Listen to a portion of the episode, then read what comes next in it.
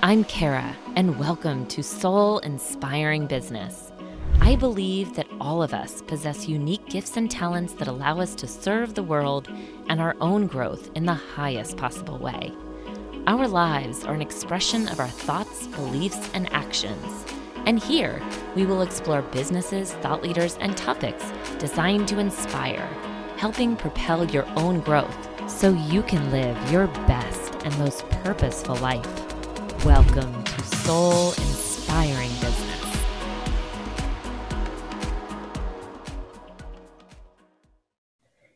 In today's episode, we talk about resilience and vulnerability as the keys to a heart centered and growth minded business with Vikram Deol.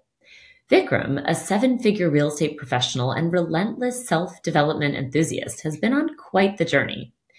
Despite setting record sales at a young age and earning a substantial income, Vikram faced a lot of personal battles and struggles that really provided the ultimate wake up call for a big shift in his life.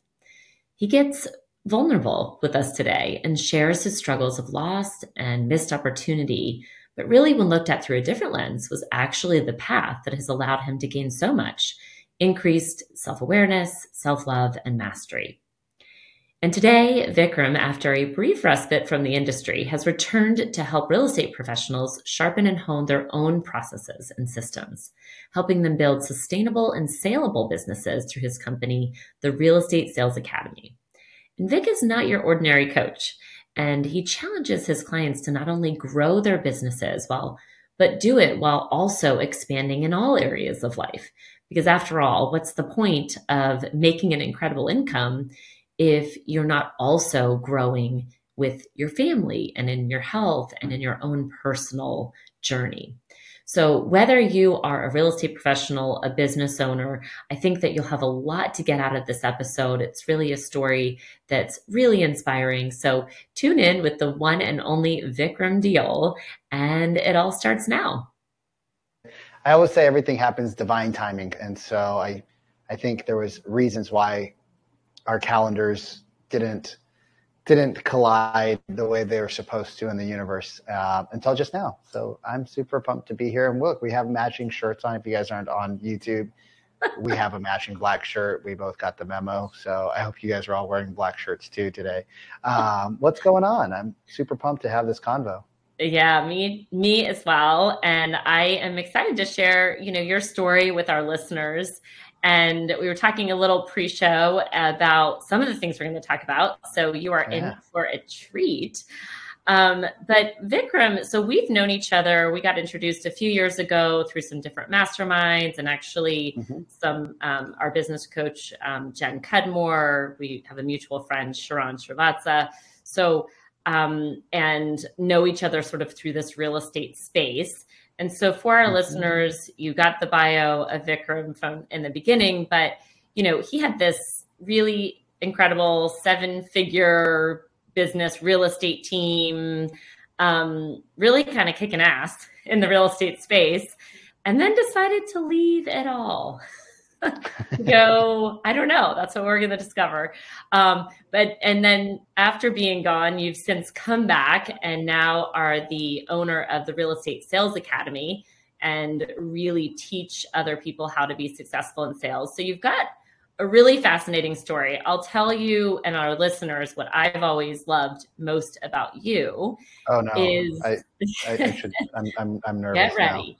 Um, so you're always just authentically you um so and and i i love that you're willing to share and be vulnerable and have this really big heart and also are loud and funny and can kind of you know you're just you're just you in a space and i love that. Um and that kind of heart and love in you has really is what i've known and seen in you um, and we'll, so we'll talk a little bit later about vulnerability in, in business, which I think I'd love to talk to you about that too. But let's start from the beginning. Let's start from okay. you have this awesome team, you're doing super well, financially right. top of the world, would you say? A lot better then than I am now. yes, 100%. Yes, it was uh, the, the, the, the know, I, I say they were the good, the good old days, but the best is still yet to come. And so I know that, um, you know, there was, there was good things about both, but um, the money was good, but there's other challenges that I was facing personally. Yeah. And so, yeah, share, I mean, what prompted you to leave that? Because many people wouldn't have that, I would say, courage um, in some ways, or was it courage? What was it for you? It's probably stupidness. Um, you know, that having the wrong. I had have a I had a three strike rule, so I, I moved to Seattle. I got married. Um, Seattle wasn't like my bucket list city, uh, just because of the weather. Like I grew up in Central California in the deserts. It was 112 degrees in the shade six months out of the year. I was, you know, I wasn't built for the cold, I say. And so my ex wife wanted to be close to her family in Canada. And when we got divorced, I don't know why I didn't leave. Like, that's actually, I, I've always gone back and I'm like, why did you stay in a place you didn't really have family?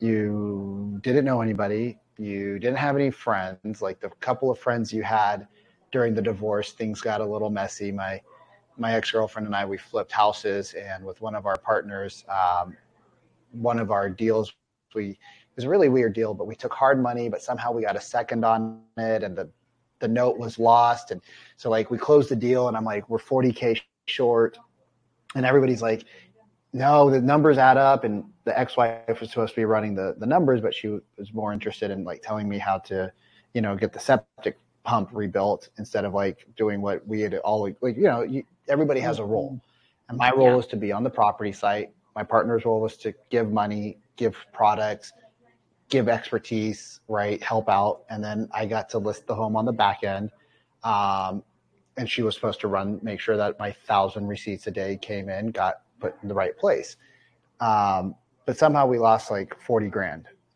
mm. and i knew something was wrong because i you know, I, I might lose four hundred dollars, but forty thousand is a little bit harder to just misplace accidentally. Right. And six months later, we get a call from the the hard money company, and I had a good relationships with them. We're cool, and he gives me a call, and he's like, "Yo, bro, remember how you called me like sixty two times?" I was like, "Yeah." He's like, "Remember you told me you were missing like forty grand?" I was like, "Yeah." He's like, remember I told you like we checked, we double checked, we triple checked, we quadruple checked, we couldn't find it. I was like, yeah. He's like, well, what I didn't tell you is that we had a new program. And that program, when we transferred over, we didn't transfer the note to your guys's because it was on the property and it was just, it was weirdly documented. And I was like, hmm. yeah. He's like, so I, I'm really sorry, but I have a check for $40,000 for you. Where do I send your money? And I'm like, well, send me 20 and send John 20. So I come home and he's like, cool, I'll do it tomorrow first thing in the morning because it's like five o'clock. And I was like, in tears. Right. I was in tears. Like, because we were remodeling the house. We didn't have any money. Like, you know, we were hard money, everything. And that was all the profit of two houses and six months of extraordinarily hard work. Right. Like, and if it could go wrong, it went wrong on these properties. And my ex wife is like, don't tell John. And I was like, what? She's like, don't tell John. I was like, oh, we're going to give it to him as a gift. Cool. Awesome. Like, I'd love to get a big blown up check and be like, go to his work, you know, little 20 year old kid. His family had a bunch of money, super hardworking young man. His little 20 year old kid at the time. I was like, cool. I'd love to surprise John. She's like, no, you were at the properties. You put in more work. You were there. You were the GC. And I'm like, are you effing crazy? Hmm. Like, I, I'm not stealing money from somebody. Like, he can give me the money and say, "Hey, Vic, you earned it. You knew you found it. We didn't document it. It was my fault. Learning lesson." That's another story, but that's his money, right?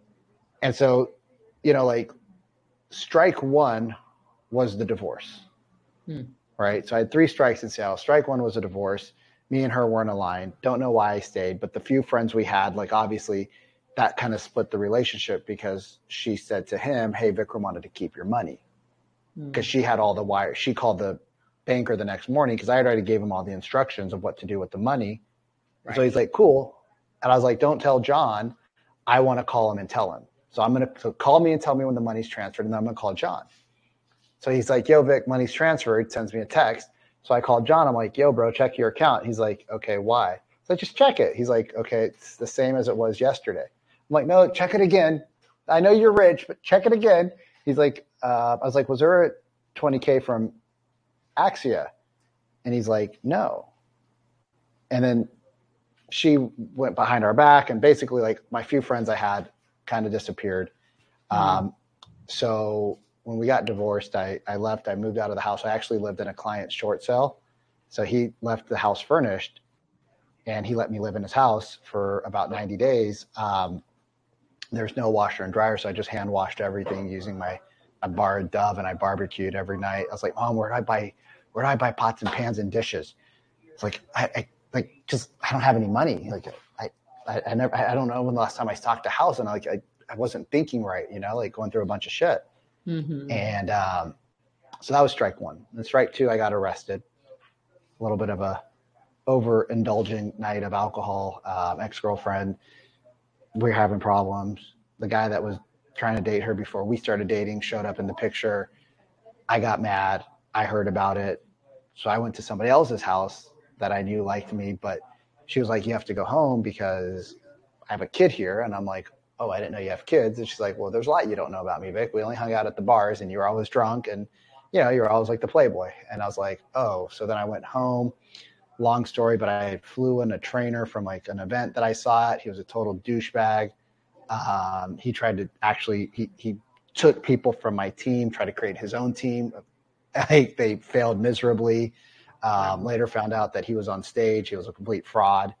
Um, but I gave up my house you know, like that night he was staying with me. So I snuck back home, right? Like just the universe works perfectly well. Like when you're not doing the right things, like the wrong things come into your life, the wrong people, the wrong energies, the wrong, all of it. So I grabbed, I went home, I got an Uber. This right, right when Ubers came out. So I got an Uber. And the crazy thing is, is like, have you ever had an out of body experience? Hmm. I don't know that I, I have. Well, when you drink as much as I, I did that night, and you should have died, like literally, like they didn't even do a breath Eliza on me, but I probably would have blown like a 3.4. it was like a bottle of wine at her house, um, like eight shots of tequila, like three Red Bull vodkas. Plus, we were at the bar and we saw our title guy. So Kevin was there. So I sent him shots. He sent me shots. I sent him shots. He sent me shots. Gosh old fashions, like everything, right? Because it's supposed to be a chill night with the team, but then I mm-hmm. saw him and it turned into like way too much alcohol, and then I got a call at one o'clock when everybody left, right? And it's weird how, you know, my friend's fiance said, "Hey, don't leave Vic alone tonight," and he's like, "Okay." She's like, "I just have a feeling. Don't leave him alone at night." Hmm.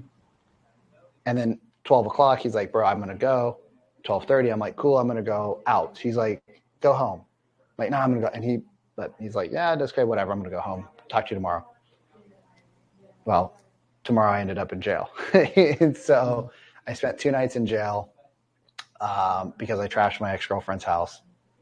So I went over there. I had the keys, threw a bunch of shit. We got in a huge fight, broke her phone, kicked the mm-hmm. door in, like, you know, couple K worth of damage, but that's actually a felony. Mm. And it's not a felony like property damage a felony domestic violence. Oh, wow. So, yeah, so now you're like this well known person in town, and now you have felonies on your on your record and you're like holy shit my life's coming to an end at mm. the same time a couple guys that used to be on my team thought like oh we'll use this to get back at vic because i told them they have to make phone calls every day and you have to call expired and canceled listings so they i was the fucking devil hated my guts because I was like, you have to follow a script. You can't just make calls randomly. So I'm the devil. And um, mm-hmm. that was strike two. And then strike three, because I still didn't learn my lesson. Um, there's, a, there's a term called dry drunk. Hmm. And a dry drunk is somebody who, even though they're sober, they still keep like that persona of hmm. the person who, right, like they're trying to not be. And so I was still doing things to try to be somebody who I didn't want to be. And the more money I made, the more it made me feel like a horrible person. Hmm. And so the more success we had, because that's what I did, we, we crushed it and we worked our faces off because I couldn't be at home, but I also couldn't handle the success. Mm-hmm. And so even though I wasn't drinking and, you know, I was going to therapy and doing all the things, it was all surface. Because yeah. it takes time to, to make a change. And so I, you know, still wanted to be like this bigger than life agent. I wanted to be the biggest, baddest, like blah, blah, blah. One too many, you know, one too many of the wrong conferences, one too many. Hey, how much money did you make? Hey, how many sales did you? Oh, we did 400 units. Oh, you only did 60. Oh, all right. And then I'll mm-hmm. like, you know, just a bunch of this, like, I call it big D energy, mm-hmm. but that's not the right type of energy. Um, and so I, my assistant that was with me for years and years and years, um, she wasn't able to keep up with where we're at. She was dropping the ball. She, she dropped the ball on a 70k commission. Ooh. And so we ate the commission, completed the deal, but nobody got paid. And I was like, hey, like, this is a big problem. Like, I can't take your salary for the year, but this is a problem. And so instead of doing it the right way, which was telling her what I was going to do so she could make an arrangement, I mm-hmm. went behind her back, brought somebody in. It was very shady. I still, you know, it is what it is at this point, but it, it never felt good when I was doing it. And I knew it was bad. And then the person I brought in was a undercover alcoholic and pill popper. Oh. So wow. she started embezzling money. So we would go to grab the bottle of champagne. And guess what? One box was empty, two boxes are empty, three boxes are empty, four boxes are empty, five boxes are empty. And I was like, oh, well, this is interesting. I wonder if she wanted them into her office. And she's only with me for like 45 days or 60 days. And then every time we're supposed to have our Friday finance meet, where she was going to run the numbers and pull all all the QuickBooks, like because that's what I do with my old assistant. She was sick. She was this. She was that. Oh, I'm running late, right? So mm-hmm. after a few weeks, then I went on vacation with my parents, and a couple checks bounced out of my personal account. I'm like, well, that's weird. Well, let me do a quick transfer. Transferred some money, and then I got home and I checked the Gusto payroll, and I'm like, oh well that's why like every month there's seven grand go every two weeks there's seven grand going out but the seven grand's going to her right like five of it's going to her and zero of it came to me well no wonder shit bounced because wow. our payroll was averaging around six or seven so she figured out what it was and then she dumped in a couple of nice bonuses because those came out of the business account like so she was like never wanting to show me the books because she was drugged Right. And so that was third strike. So I started doing Tony Robbins. Funny, she was the one who introduced us to a live Tony Robbins event. So I went to a Tony Robbins event, fell in love, went to a, bought into his live event, joined the Platinum Partnership, started going to the events, and I was like, there's got to be a bigger purpose for my life that I'm not fulfilling. So about six months into it, after doing about 10 events, I left I came home. It was towards the end of uh, end of the year. Came home after a date with Destiny, and I talked to my team. I said, "Hey guys, we're shutting down in the next six months." Hmm. And they're like, "Ah, ha, ha! Where's our Christmas bonus?" I'm like, "Here's your bonuses, but like, we're ramping down, and I'm hmm. I'm getting out of the business." And I said, "Like, I'd love for you guys to stick around. I'll still support." If somebody wants to help take over, like let's bring in somebody, like whatever you guys need, I'll fly up here once a month. But basically nobody wanted to step up and um, you know really 50 60 million bucks to in that year. Nobody wanted to so we just started closing out business and uh, mid middle of that year we just shut down. Wow. Wow um, you, you, said you wanted the truth. I know. Well, and it's interesting because there's a few things that you said in there that um, I just want to recap because I think they were really powerful. You know, I think you said the universe kind of speaks to you, right? And so when you're when you're on a path of um, let's call it self destruction or whatever, right?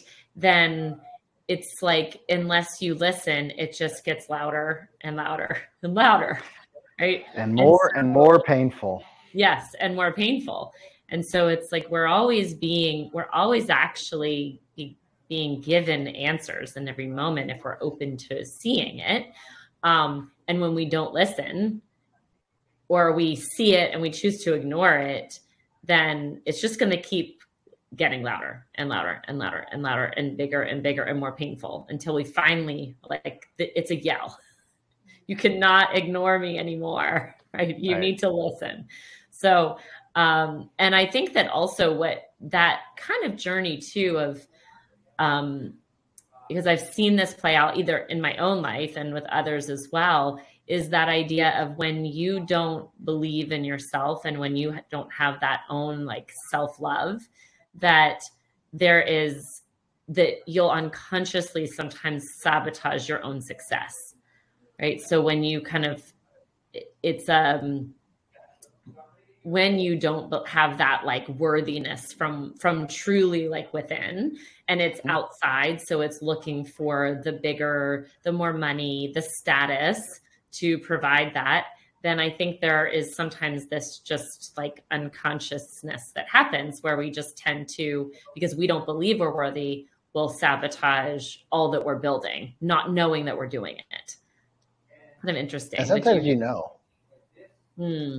Yeah. Sometimes you know, but you you still do because you're you you, you know that like this isn't smart. Like this, like, there's probably a better way, but you you also at certain times in your life you're just so tired mm-hmm. of feeling a certain way. Like I can't keep coming home and sitting on the couch alone, looking out at the world, wondering why, why, why am I like what what what's the purpose of this, right? Like why am I doing this? Like why am I am I supposed to be here? Am I supposed to be at this spot? Like why don't I have what you know all the other people have? Like you you, you just get tired of the questions and you're mm-hmm. like, okay, I'm just gonna run from it mm-hmm. right? But you don't know you're running, but you're just you just the noise becomes so much that what used to be a not that big of a deal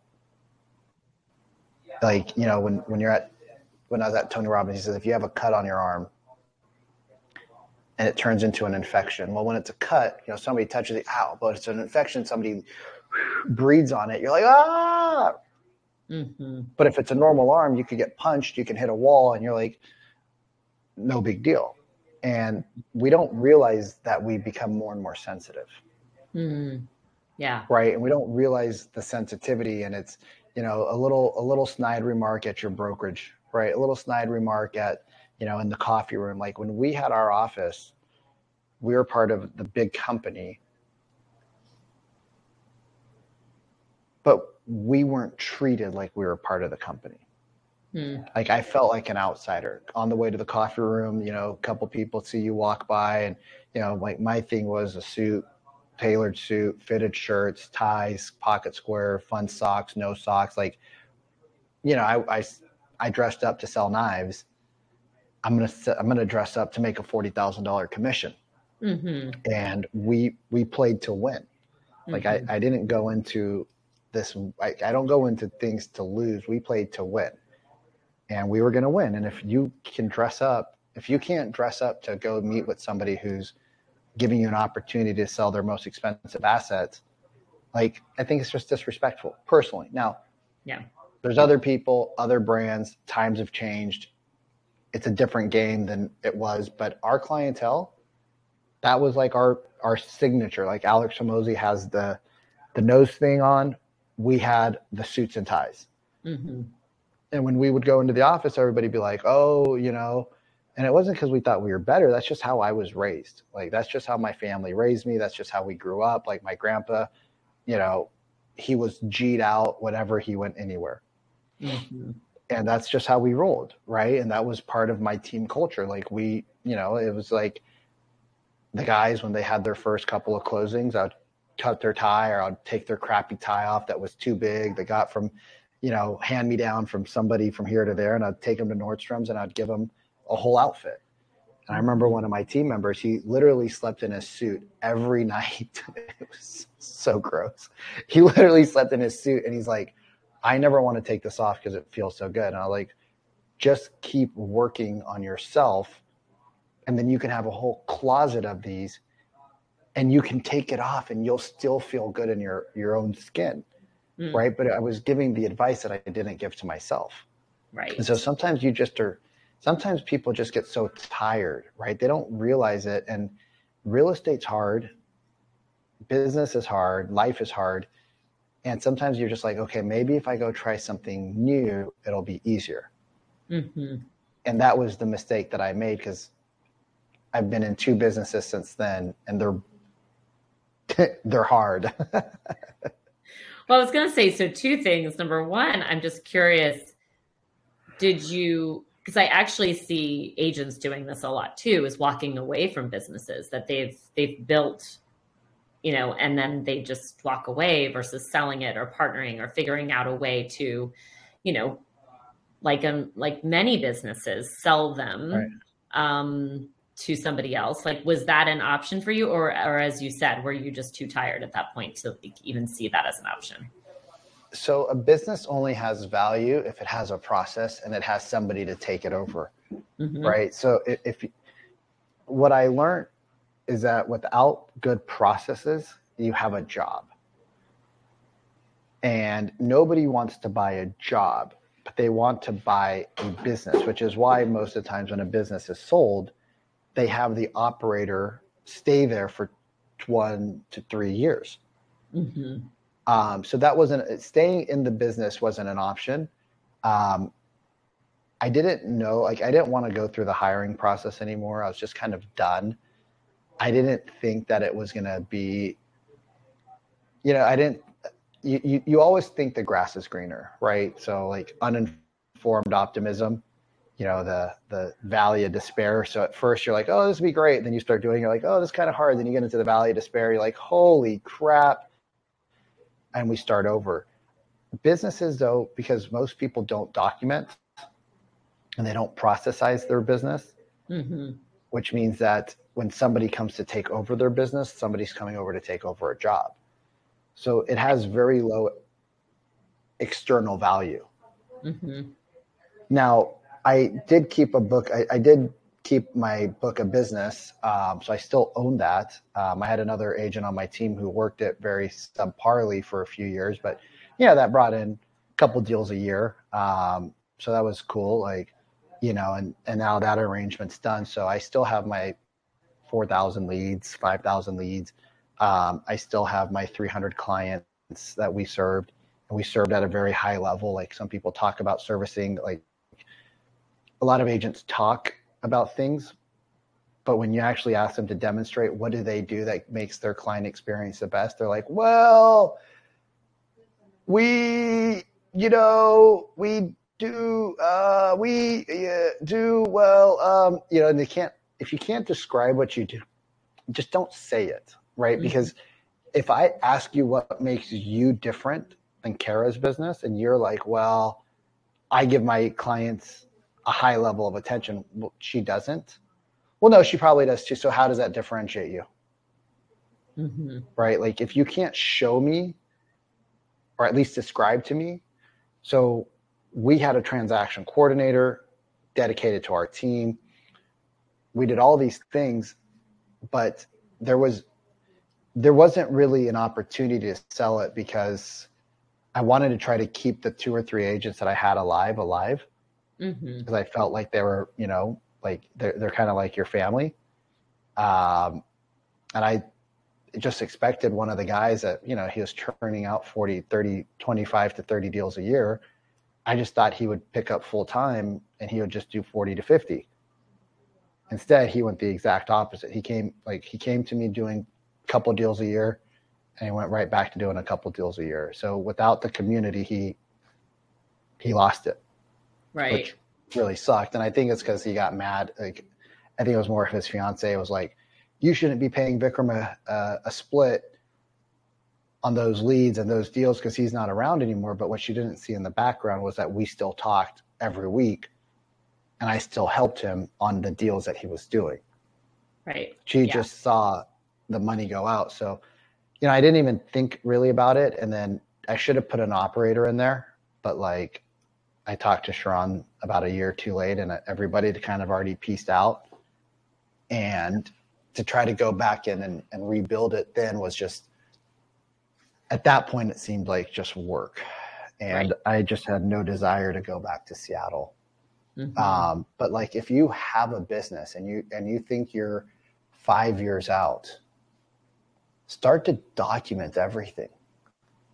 Right? Start to doc like I tell my dad, I'm like, Dad, if if my little brother doesn't take over your your office and he decides in two years, you might not have a whatever million dollar check on the table because now they know your now they know your passion for the business is gone because the only reason why you're staying is because of him. Mm-hmm. But if he decides not to take it over and they catch wind of it, right? So, like, you're doing everything, start to write it down. But he's like, son, I've been doing this for 50 years, it's working, and I'm tired. Hmm. And I think a lot of people, when they get to that point, they're just too tired. So if you're thinking about it, just start to write down everything you do. Okay, when we get when we get this, we do this. When we do this, we do that. When we do this, and it doesn't have to be sexy and fancy like in, you know, like a presentation. It just has to be a like ugly Google Doc. Yeah. Yeah. And now you have some systems and processes, and then start looking for somebody to groom to take over. Because if you can have them stick around when the new buyer comes in, now you have a business that's a sellable asset. But if it still rides on you and then you leave and there goes 40% of the business, well, there goes 40, that, that's actually 80% of the value. Yeah. And I think you're exactly right. I think some of it is um, by the time people think about it, they're too tired. So if you yeah. can plan ahead and think, okay, five, ten years down the road, this is where I see myself, then start backing into that when you've got the energy, when you haven't lost that. And the most successful businesses or transitions, to your point, are typically where there is an overlap of the two, where there's kind of a handoff.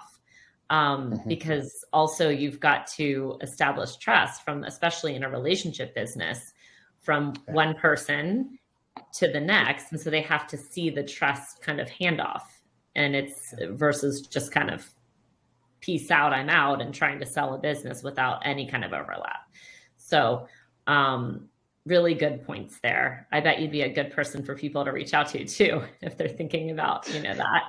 Um, well, the other problem is people don't people don't want to pay for people don't want to pay for your your mistakes. So they think that what you're going to offer them is going to be. You know, people think, okay, I hired somebody, they should be able to tell me to do. Every, they should be able to figure it out for me, but you still have to do the work. Yeah, yeah. You still got to, you know, put document the systems, right? Put together the processes. Yeah. Um, yeah. And I, so, okay. So taking us through, so that happened, then you, you leave. What happens? Yep. And now you're back, right? Like you decided to get back into real estate. So talk to us about that journey and how you came to that. So I left real estate somehow or the other. So that one of the reasons that I left real estate was because my family hadn't really had a family gathering together with everybody in about a decade. And so as I was going through these events, I'm alone. I feel alone. My older brother was alone. He felt alone. My younger brother was kind of like doing his own thing. The brothers didn't talk. The, the our family wasn't really a family. And I said, if I'm going to try to have a family of my own, I'm going to carry this generational trauma into my new family. Mm. So I was like, all right, let me get back to California. Let's try to work on uh, my parents' relationship because if I can, if me and my dad become better, then that opens up a door for the other siblings to start to slowly work on that relationship. And me and my dad, you know, I'm 42. We, we've spent 25% of our life not talking to each other. Mm. Wow. Right. He, he spent 35% of his life not talking to his eldest son. So like that was something that was kind of like a non-negotiable. And when I left real estate, like you said, I money wasn't an issue. You know, paid off car, zero debt, didn't have a crazy lifestyle. Like everything that I wanted, I'd already bought. Didn't need to go buy clothes and a bunch of frivolous shit. Like I, I didn't need to try to prove myself there. So I could have just lived off of my savings for years and been fine, especially with the deals that kept coming in. And um, but somehow me and my, my dad talked me into opening up an OsteoStrong, which is a great, great business, but Um, great pr- service, but a tough business, and especially when your heart's not really into it. Mm. And so, me and my dad opened the business. We end up fighting a lot more, um, but somehow or the other, towards the end, we, especially like after two years, like some of the emails, if you saw, like, oof, nasty, like nasty grams, um, just stuff you wouldn't say to anybody, but leave alone like a father to a son. But somehow at the end, we kind of figured it out. And I always remembered, you know, like going to the Tony Robbins, going to like all these events and going to these different places and therapy. It's people don't change. You change. And then they change because you see them differently. Hmm. And so I was like, you know what? My dad's doing the best that he can. Right. And I started to see him differently. And what happened was is that he stayed the same, but the way I react to him changed. Mm. And the way I reacted to my brother changed, and the way that I acted to my mom changed, and the way that I reacted to our household changed. And the triggers that used to trigger me started to trigger less and less and less and less. And the fights and the blowouts and the I hate you and the FUs, like I just don't do that stuff anymore. Mm. Yeah, I'm like, I'm 37 years old. Like, why am we why am I having these blowouts still? Mm-hmm. Right? Why why why does it matter what he says? Like that's you know, at some point he's gonna go away and I'm gonna be stuck here still angry at the guy for what he did in, when I was in seventh grade.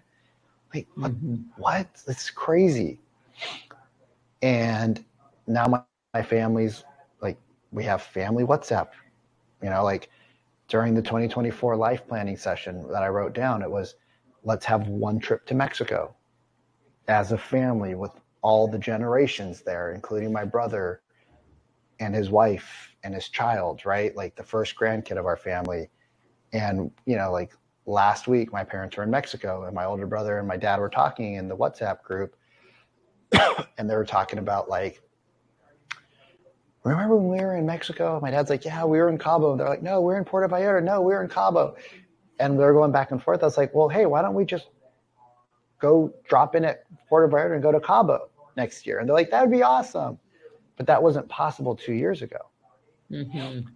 And it's like when you stop and you reflect back and you start to look, you're like, oh, wow, things are changing, but they take time to implement. Mm-hmm. And most people, right, like they start to do something, whether it be in business or life or relationships or health, and because they didn't see the two month gratification, they stop. But it's like, remember when you learned how to surf? Yeah, how long did it take you? It took me years. And you're still learning, right? So why would you expect business to become faster? Mm-hmm. Why would you expect your relationship with your wife or your kid or your dog or your child to change quicker? And we forget that. And it's like we want everything to happen so fast. Well, I paid you $5,000. Okay you also bet $10,000 on therapy, but you and your wife still fight every day. Maybe you need to stick with things a little bit longer. And instead of looking at it like what could happen tomorrow, wouldn't you look like what could happen tomorrow or next year if you don't start things today? Mm-hmm. Right? Let's let's let's ask ourselves what happens if we don't start to make a change today. And so the way I got back into real estate was me and my dad and got everybody got good again started doing some coaching, left the OsteoStrong, had a bunch of debt, started the kind of like life coaching stuff, which I like, the mindset stuff, which I like. Um, but a lot of the people I spoke to didn't have any money. I was like, well, you can't afford me if you don't have any money, and I can attract a higher base. But you know, started talking with Sharon, started talking with like a couple other people, and it's like, well, how do we impact people at a higher level? Well, they have to have money. Money solves money problems. You need a therapist, you can't afford an $80 a month therapist or $8 an hour therapist, so you go to the $20 that crap one. Well, they don't solve your problems. Mm-hmm. They only make it worse because you're like, I'm going to therapy, but it's not working. But you go talk to a person who's $200 an hour, holy crap, all of a sudden change happens instantly. I was starting to think about it. I'm like, what do I love? I love helping people. I love health. I love biohacking, and I love sales. Well, what am I the best at selling? Cutco knives and real estate. What's more rewarding? Selling real estate. So I was talking with Sharon, he's like, bro, you already have so much of the stuff. It's like you've already done it. He's like, you've been in the rooms, you've done the presentations, you've done the cold calls. He's like, you built a crazy expired business. Like, why don't you go help realtors? He's like, and they, he's like, out of all the people, they need it the most because everybody shits on their agent all day long. like, out of all the people, right? Because they, because the consumer forgets what the agent did for them because they only see them once every three to five years, and agents are the worst marketers, and they only post pictures of just sold signs. They, they don't show the gray's Anatomy of their business. So I'm always like, dude, show the pain, show like what what you had to solve for the client, show the trauma, show the drama, tell the story of what really happened. I was working with this client for four years. They didn't have a, they had zero credit, negative credit, right? We worked on this, we did this, we did this, we did this, we did this, we did this, we did this. Finally, we were able to buy a home, but we got the home and the home had termites. got them out, right? Like share the trauma and the drama. Don't just put the just sold because then everybody in the world thinks that we just make too much money. Mm-hmm.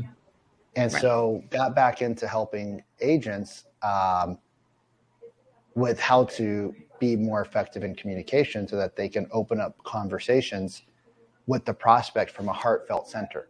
Right now, they don't know that's what they're doing when they're talking to the people, but when you teach them the right tone, teach them how to listen, teach them how to ask more conscious questions, you're actually opening up heart centers because there's a true connection there. And when there's a true connection, right, that's a, a lifelong bond that you don't take away.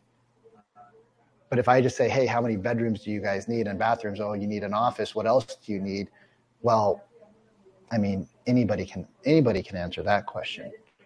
Mm-hmm. But if I build a lifetime connection with like, hey, what happens if you guys don't get that fourth bedroom and you and your wife still fight, or worse, like you said, you guys were thinking about a divorce and you actually get the divorce and now the kids are separate. Like, is that what you really want? Well, no, we don't want that. Okay, so I guess we can wait because rates are at eight percent, or or we can maybe go look at some houses half an hour away. Like, what do you want to do? Maybe maybe you should come over, Vic, and we could come up with a plan. Okay. I mean, I don't have to. It sounds like I'm pulling your pulling your like teeth out. No, no, Vic, come over, like, right? And now you're their actual advisor. Mm-hmm. Because you actually took time to care about the people, but they don't teach that at at conferences because that's that that takes time. Yeah. Yeah. Well, and I think like you're there's several things that you know if we were unpacking all the things that you've just mentioned right? Like um first there's i love that you said you were working on generational healing. And because i believe that um you can heal generational lines both in front of you and behind you right? And so mm-hmm. when you can when you're open enough to putting yourself in that space healing can happen across i mean it's pretty it's a it's incredibly powerful um and one of the things that we've actually just been talking on the on the podcast actually at, at this very time and kind of closing out the year was the book um and you probably are familiar with this book but the four agreements by don miguel mm. ruiz right and so not taking things personally one of the one of the agreements which is so I mean, we take everything personal. Most people, when living right. their lives, take everything personal. So sensitive. They're so sensitive, especially with social media these days, too. Right? Yeah. You get a comment, and it's either whether it's negative or positive, it affects your day in a highly positive way or a highly negative way. And it's mm-hmm. like when you live your life that way, you're basically a yo-yo. You are yeah. you are yo-yoing around from one extreme to another based on your last experience with somebody. what a sure. tragic way to live if we can see it that way. Um, that our state of being can be so manipulated from moment to moment by what another person says. Why are we giving them that much power? Right. right. Um, so uh, I think like those things that you've talked about have really kind of it's like we talk about the journey and the entrepreneurial journey, the the life journey that brings you now to this place where you're able to be grounded and rooted in who you are, who you are as a business owner and as an entrepreneur.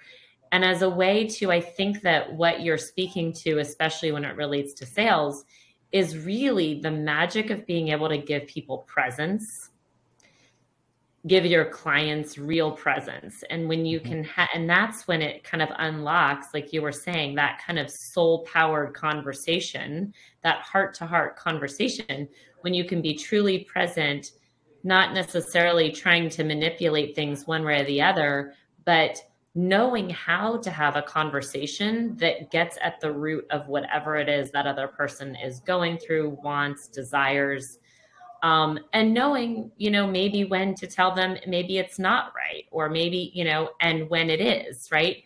But it's like how do we how do we get there? Um, and right. you can only get there when you can when i think you're more fully aligned in your own presence so you can be fully present for another being.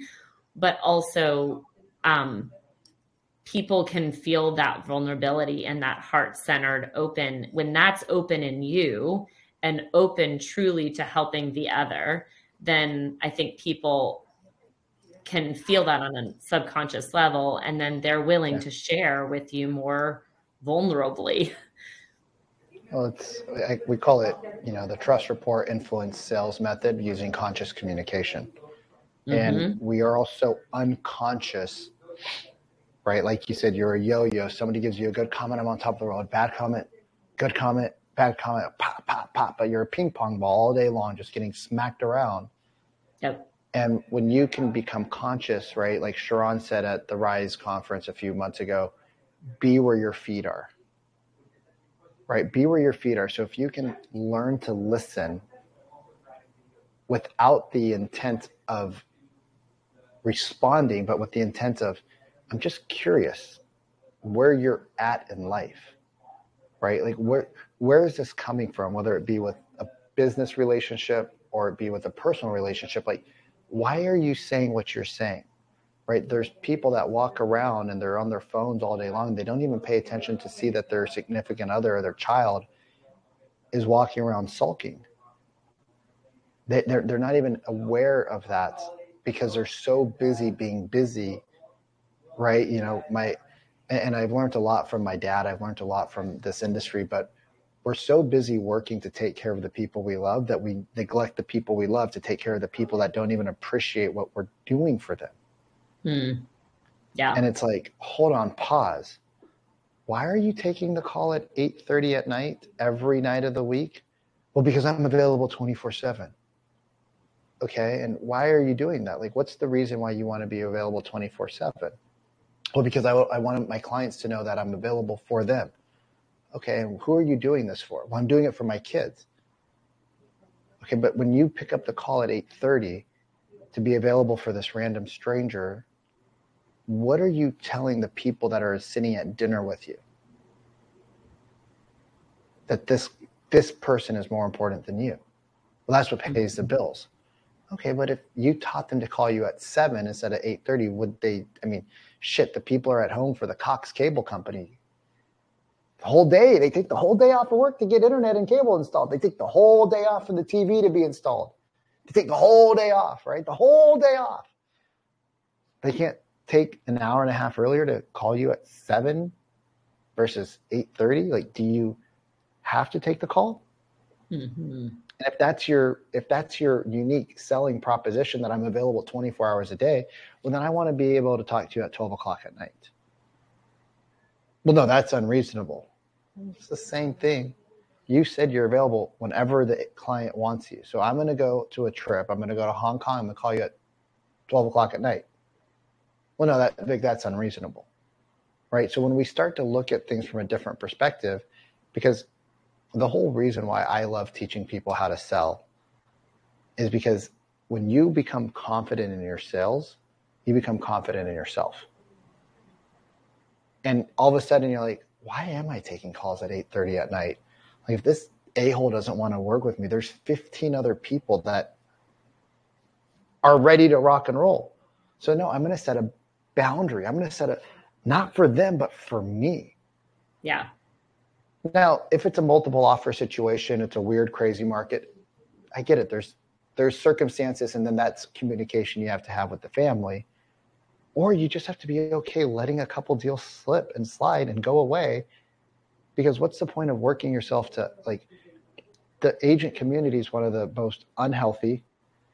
You know, there's now there's all these lawsuit allegations of sexual abuse in our industry, right? Why do we drink so much? Why don't we go to the gym? Mm-hmm. Why don't we sit down and meditate? I don't have time. I don't have time. What, what, what do you mean you don't have time? Right? Like, if, if, you know, maybe maybe realtors just attract people that are going through really shitty times of of existence in our in our humanity. Like, it, it attracts all the people whose souls need to be punched in the face a few times. Like, maybe that's the case, but I think we allow that because that's what somebody told us that you need to do to be successful. Yeah. But I think it's exact opposite. Yeah.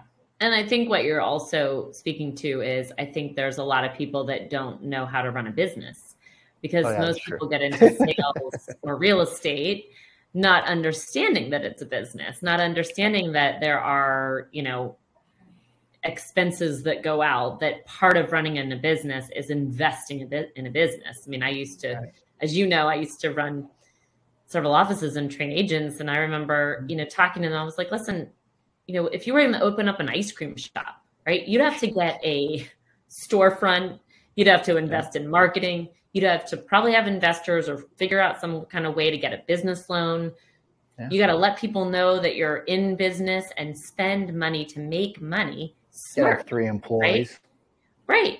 So at least why? And so real estate from that standpoint is great because you don't have to have the storefront. You don't have there are many things you don't have to have but you do have to invest in the business and that's where when people just see a commission they don't see all the other things that go into it um, right? Like most businesses um, because we don't just a low barrier of entry.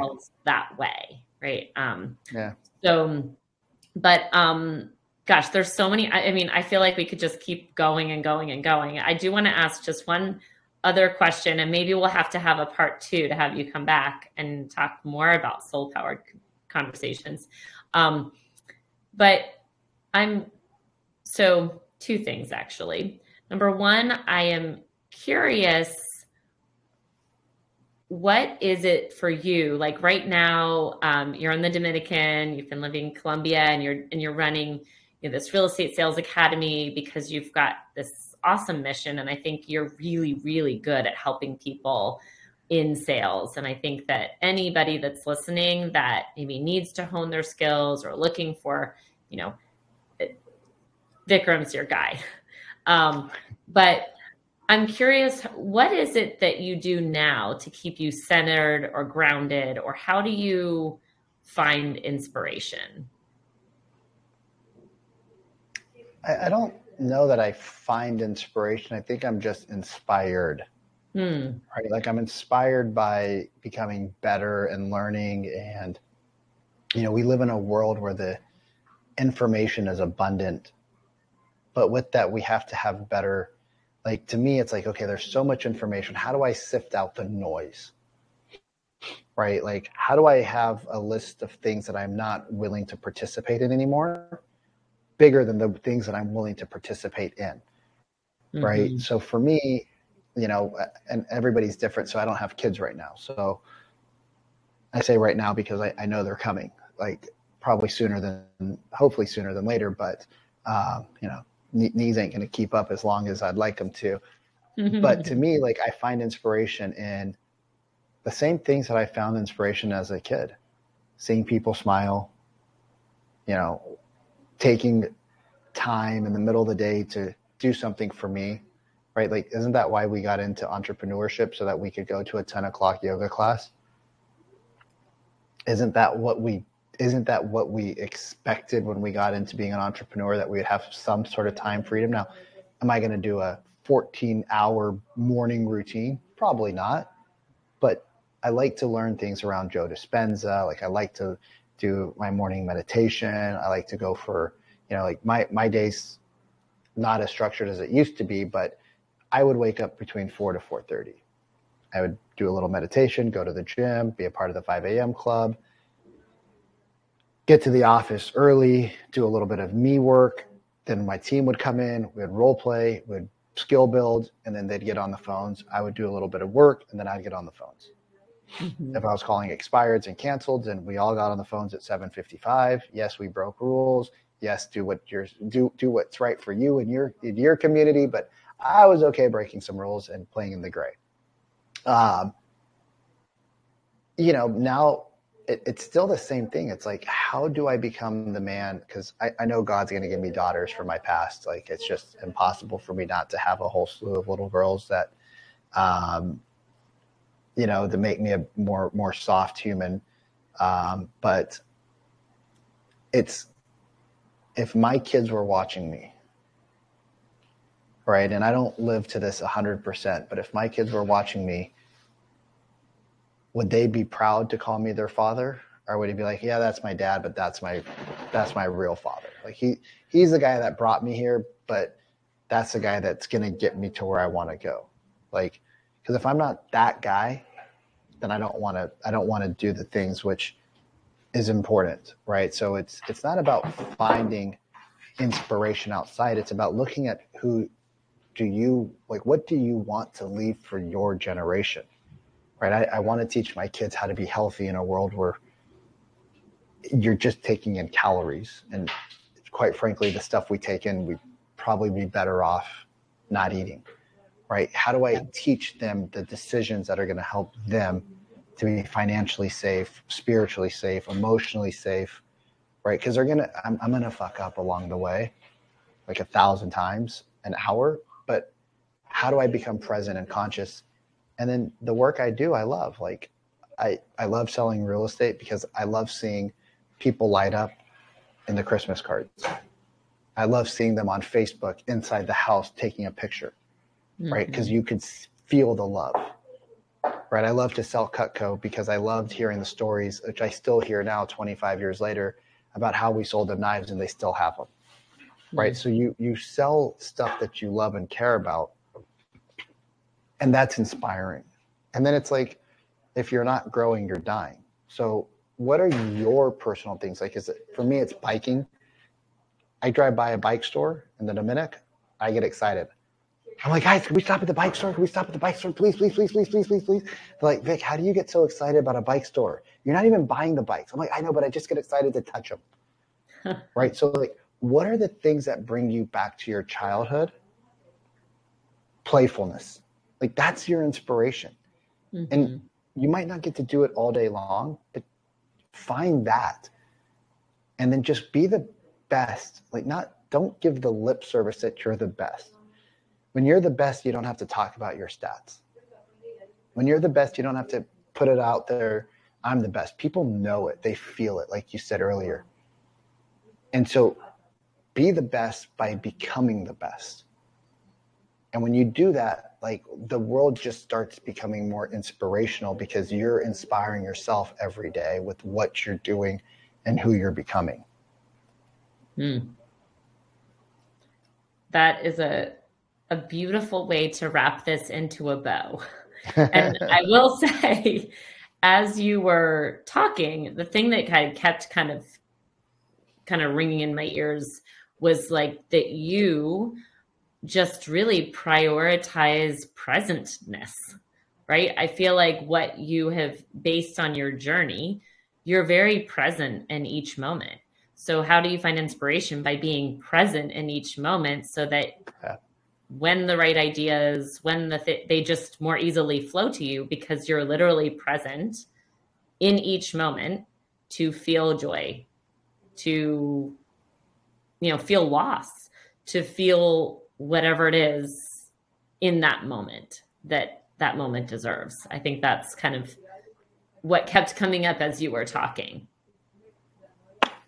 Yeah, I um I, I try to keep the phone away from me as much as possible. I mean, I'm still addicted to the phone, like 12, 14 hours a day on it. I don't know how it's possible, but, um, you know, like the, the less like I, I'm here in the Dominic right now. When I go to the beach in the morning, I, even though I want to take the picture to post it on Instagram, nobody gives a shit about where you're at. Like we just think they do.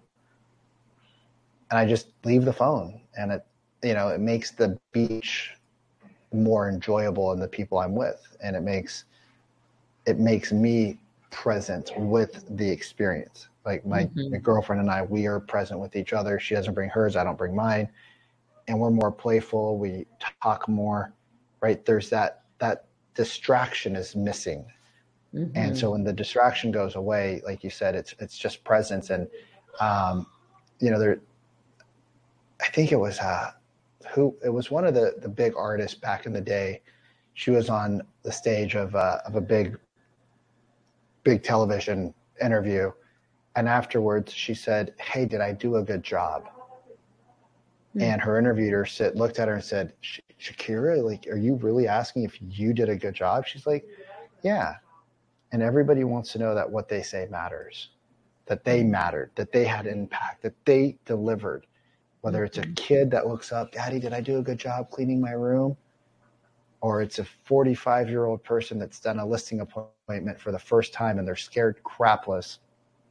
And they come to the team leader, Hey, what did, what, what, what did you think? Right. Or anything between. We just want to know that what we do matters. Like we, we matter. We, we aren't just here living this existenceless life like the social media world wants you to believe you are. Yeah. No, for sure. Oh, I love that. When I love this conversation, I'm so glad we got to have it finally. Yes, uh, perfectly divinely timed, as you said. And for anybody that wants to know more about you, to follow you, and to connect with you, uh, what are the best places for them to do that? Just Instagram, Coach Vikram Deol, uh, V I K R A M D E O L. And uh, I try to try to. It's not always done, but I try to reach out to everybody who follows because, again, like that's presence. Like that's somebody. You know, the way that I look at it is somebody reach, follows you online. That's a that's a that's a handshake, and it's crazy. People are like, I don't have leads, but but I'm like, you have 600 people that follow you on Instagram, and you've never reached out to one of them. Those are all people that extended a handshake that you said no to. So I'll do my best to reach out. But um, if you do, say, you know, if you if you liked anything, just say, hey, I saw you on the uh, the podcast with Kara, and um, just want to say hello, and you know, let's let's jam. Awesome. Well, I hope that you do reach out to Vikram and get to know him and his world a little better. You are um, a beautiful human, have a beautiful heart, and uh, I just appreciate you and appreciate um, you being here with us here today. I appreciate you. Thank you so much for letting me share. Loved being here with you today and would love to connect with you more over on Instagram.